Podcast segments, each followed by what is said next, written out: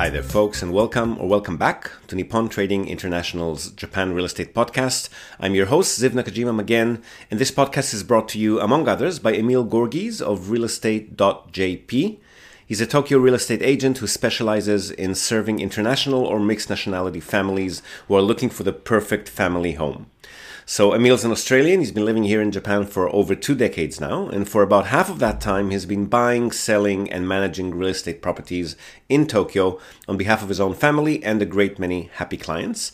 And he also acts as a mortgage broker on behalf of his clients. So he's got dedicated loan officers in many of the Japanese mega banks. And if you're a regular listener of the podcast, you probably already know him from our JREP, the Japan Real Estate Experts panel sessions which means that you're already aware of the fact that the man is an absolute fountain of wisdom on all things related to real estate in Japan, and in particular to family homes, the greater Tokyo metropolitan area, and mortgages. And most importantly, he's incredibly generous with his time and advice, which he's more than happy to provide at no cost or commitment to anyone asking. So if you've been thinking about buying your home in Tokyo, but you've been sitting on the fence for a while, or you just want to have a chat in English with a real expert, drop him a line on sales at realestate.jp. Hit him up today and start exploring your options. All right, so before we get into today's episode, which by the way is the last one for this year, just a heads up, ticketing for the inaugural Japan Real Estate Summit conference in Tokyo, which we've been going on for a while about uh, here on the podcast, uh, is now officially open. So, again, we're limited to 80 seats, and half of those have already pre registered. So, I wouldn't sit on your hands get to it pronto if you want to secure your spot. We've also got early bird tickets for you until the end of December for only 4,000 yen instead of the normal ticket price, which is 5,000 yen, um, which is going to be available from January and until tickets run out, which again is probably going to happen very soon. So if you know you'll be in Tokyo on Saturday, 4th February 2023, which is a month's time or so uh, as of the publishing of this episode, pause this playback, hop over to realestate.jp right now and get your ticket. All of our JREP members, Tracy, Blanca, Emil, Matt, and myself, are looking forward to seeing you with us on the day. Okay, so for today, a short conversation with a new client, and there's two parts to it.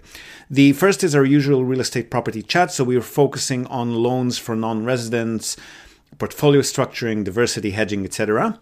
And the second is an introduction to our new company, Nippon Bridge, which helps investors buy into Japanese franchise businesses and also provides other services like business setup, operational support, hiring, firing, um, relocation support services, and other bits and pieces that can help investors apply for and maintain a business management visa, live in Japan, and of course make a handy profit in the meantime usually higher than you can make with real estate investments but a lot more hands-on.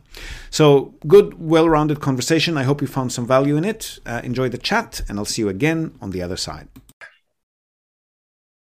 So i've looked down through your email. You were talking about loans but then you've sort of abandoned that plan? Yes uh, because i actually went through all your materials. Well most most that i can find yeah. Uh, and then, yes, apparently, as a non resident, it would be quite difficult. Star Bank, Bank of China. Uh, uh, lots of hurdles as well. And some no. of it doesn't make sense. Okay. Yeah. So that means uh, then I can only play within what within whatever cash I have on hand. Yeah, so you're in the same boat with the rest of our customers. I thought for some reason that because you've got the uh, Taiwan or China connection there, it might be easier, but um, not the case. I take it. Yeah, uh, I had hoped, but apparently the banking system here uh, is not actually connected to their sister banks. Okay, so the fact that they exist in Japan is just for Taiwanese residing in Japan, is it? To that extent, and Japanese uh, customers. Gotcha. Okay. Well, we'll put that aside then. yeah, that's uh, that's all I can do. Yeah. Okay. So, how can we help otherwise? You've mentioned buildings, and then you've also mentioned some units. So, what's your interest? What what what is it in the property profiles that appeals or doesn't appeal to you?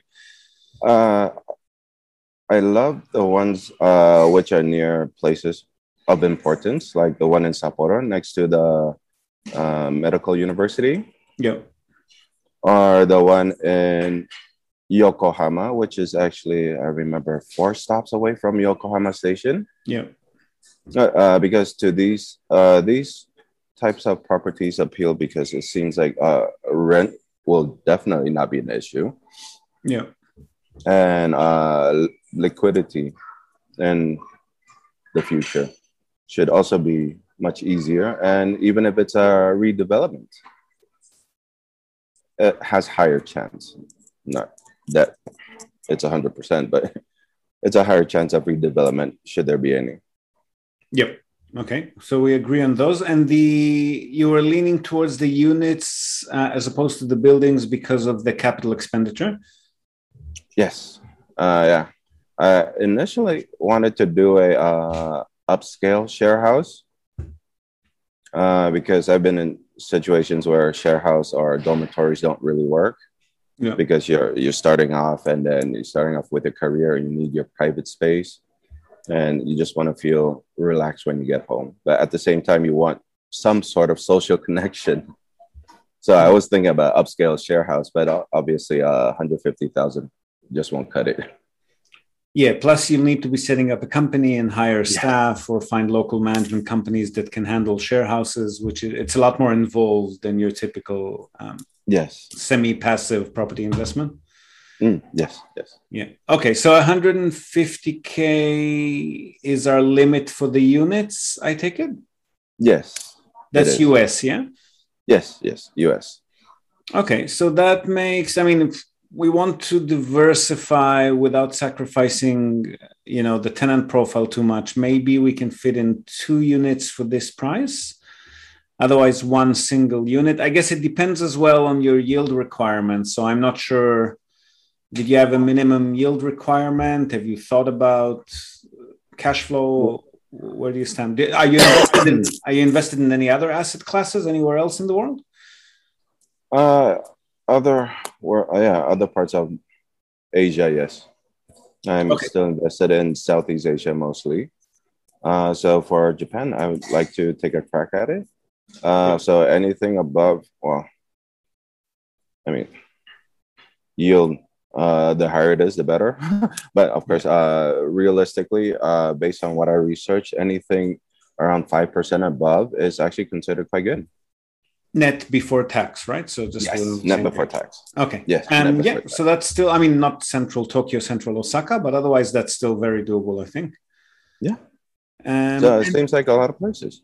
The rest of your holdings, just so I know what kind of locations or profiles we're aiming. The rest of your holdings are they mostly cash flow oriented, potential growth oriented, like the other mm-hmm. the other investments you've got? What what what's their characteristics? Uh, Malaysia was uh, cash flow oriented oriented uh, until well, ringgit ring it bust right, yeah. and um, and Indonesia is more capital growth. Uh, if you buy in early, which I did, it tends to double or triple within okay. seven years. But even uh, even that boom is soon to be over. So thinking about using those units as cash flow. Okay. And Taiwan use uh, most of the time as cash flow. Okay, so if you're comfortable being close to that 5% mark, um, and just because you're just starting your portfolio here in Japan, I'd yes. maybe, if it was up to me, I'd maybe steer you towards more safe and stable locations, even if they're slightly lower on the yield. So, for example, uh, Fukuoka City, suburban Osaka, uh, Kawasaki, central Kobe, maybe. Um, oh I was actually looking at a few. Fukuoka. Chiba City. Yeah, Fukuoka is a very good place if you're okay. I mean, 5% is sometimes difficult close to the center, but still doable, I think. Uh, as long as, uh, well, as long as it's filled, right? Yeah. Uh, a month filled is better than not filled. Absolutely. Yeah. Yeah. Okay. So as long that we're on the same wavelength there, which is good. So how can we help? Do you have samples that you want us to look at and give you our opinion about? Do you want us to research for you? How do you want to take it next? I mean, I, I did find a few, but they're definitely because it's uh, catered for ex, uh, expats. Yeah. Because those websites are in English. Uh, for the Japanese websites, uh, it takes me much longer to yeah. read through them. No, uh, basically because I'm not very good at Japanese. yeah. Uh, well, at least you got the kanji down, right? Yes, to an extent. Yeah. Uh, because quite a lot of the kanji Japanese use, they use it differently. Yeah. So uh, I had to do a lot of translations for those. I have heard that. Oh, all I'm experienced with is Japanese ones, but I hear they're sometimes uh, even contradictory, right? They might say yes. the exact opposite in some cases. Okay, so do you want? I mean, we can put in a couple of hours of free research um, off the Japanese websites just to give you an idea of what's out there that might suit your criteria.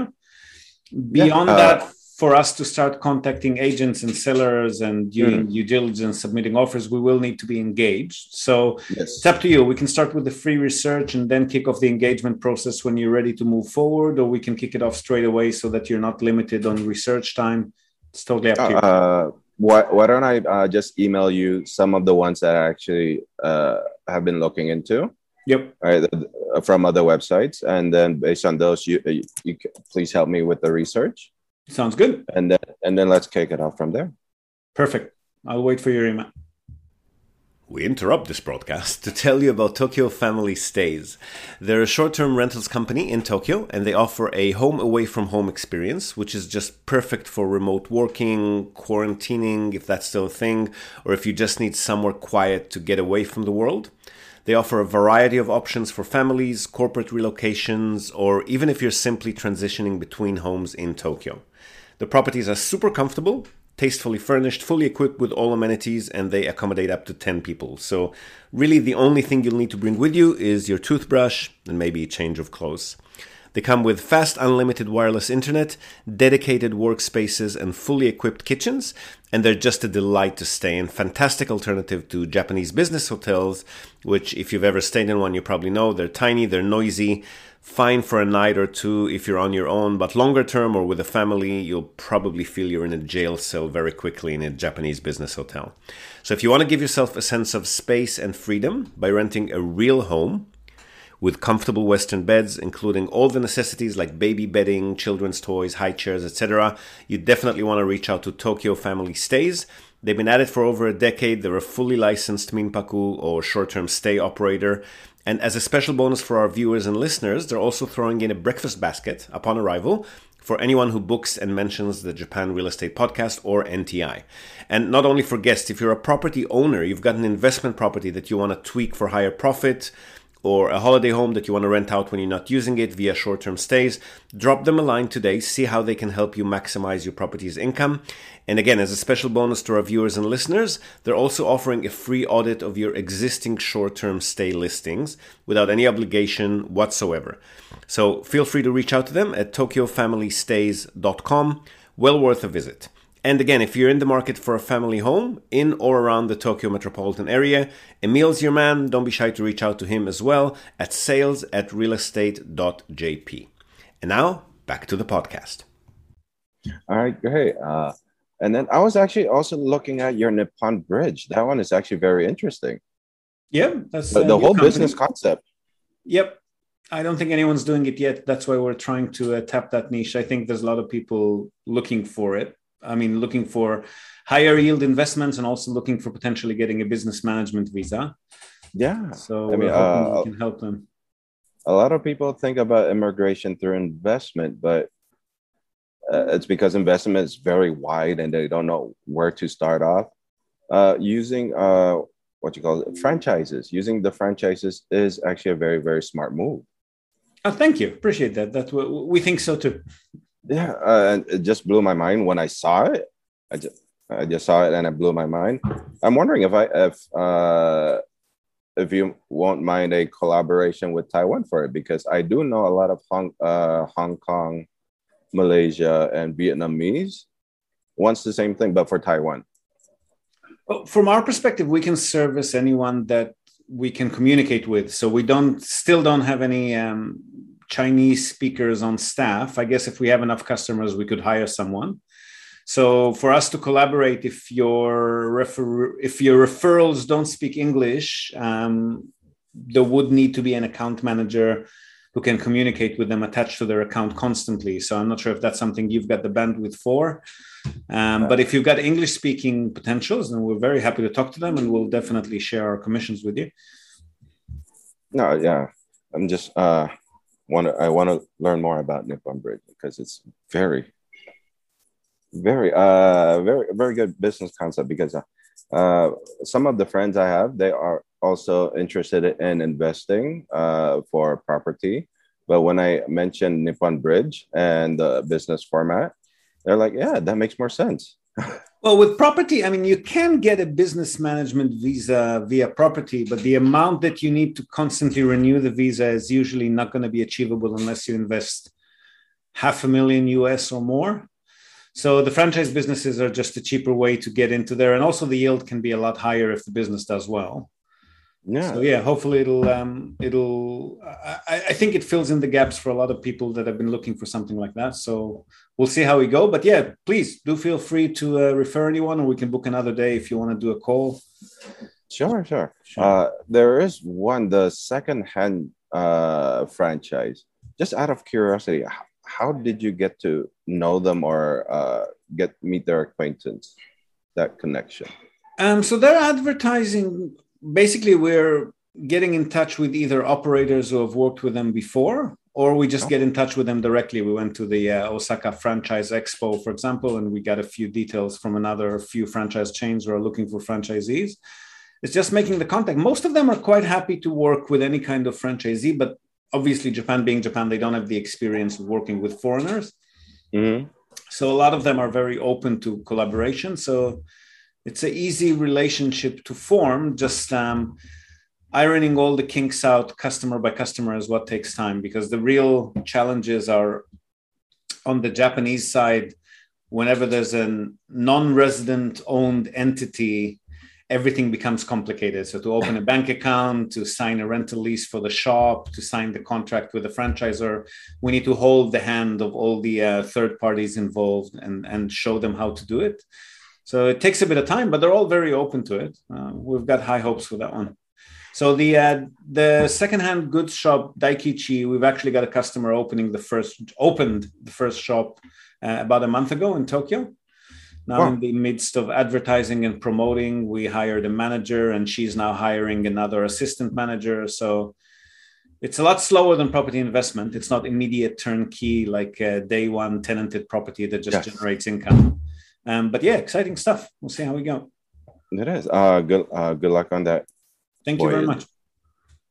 Right, so uh, I'll I'll wait for your email with the properties, and we'll take it from there. And if you want to book another call um, to discuss this with you or with anyone you know, let me know.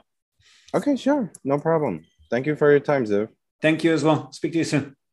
I'll email you. Bye. Bye.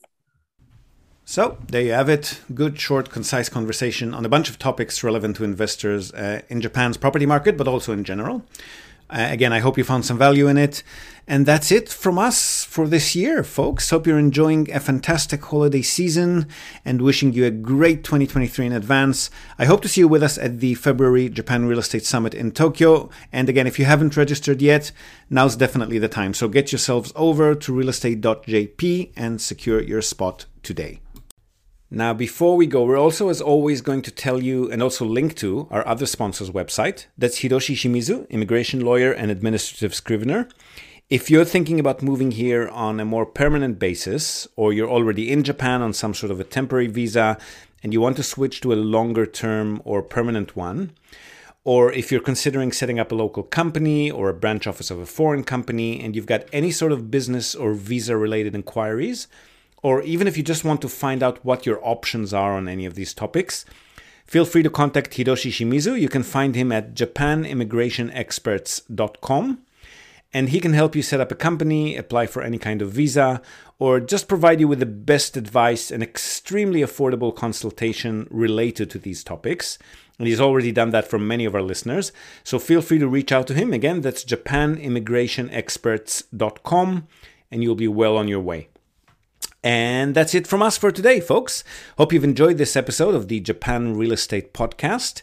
Do share it with your networks and please let us know what you think. So leave us a short rating or review on the iTunes Store, on Spotify, or just drop us a line in the comment section of wherever you might have found this episode. We love hearing from you.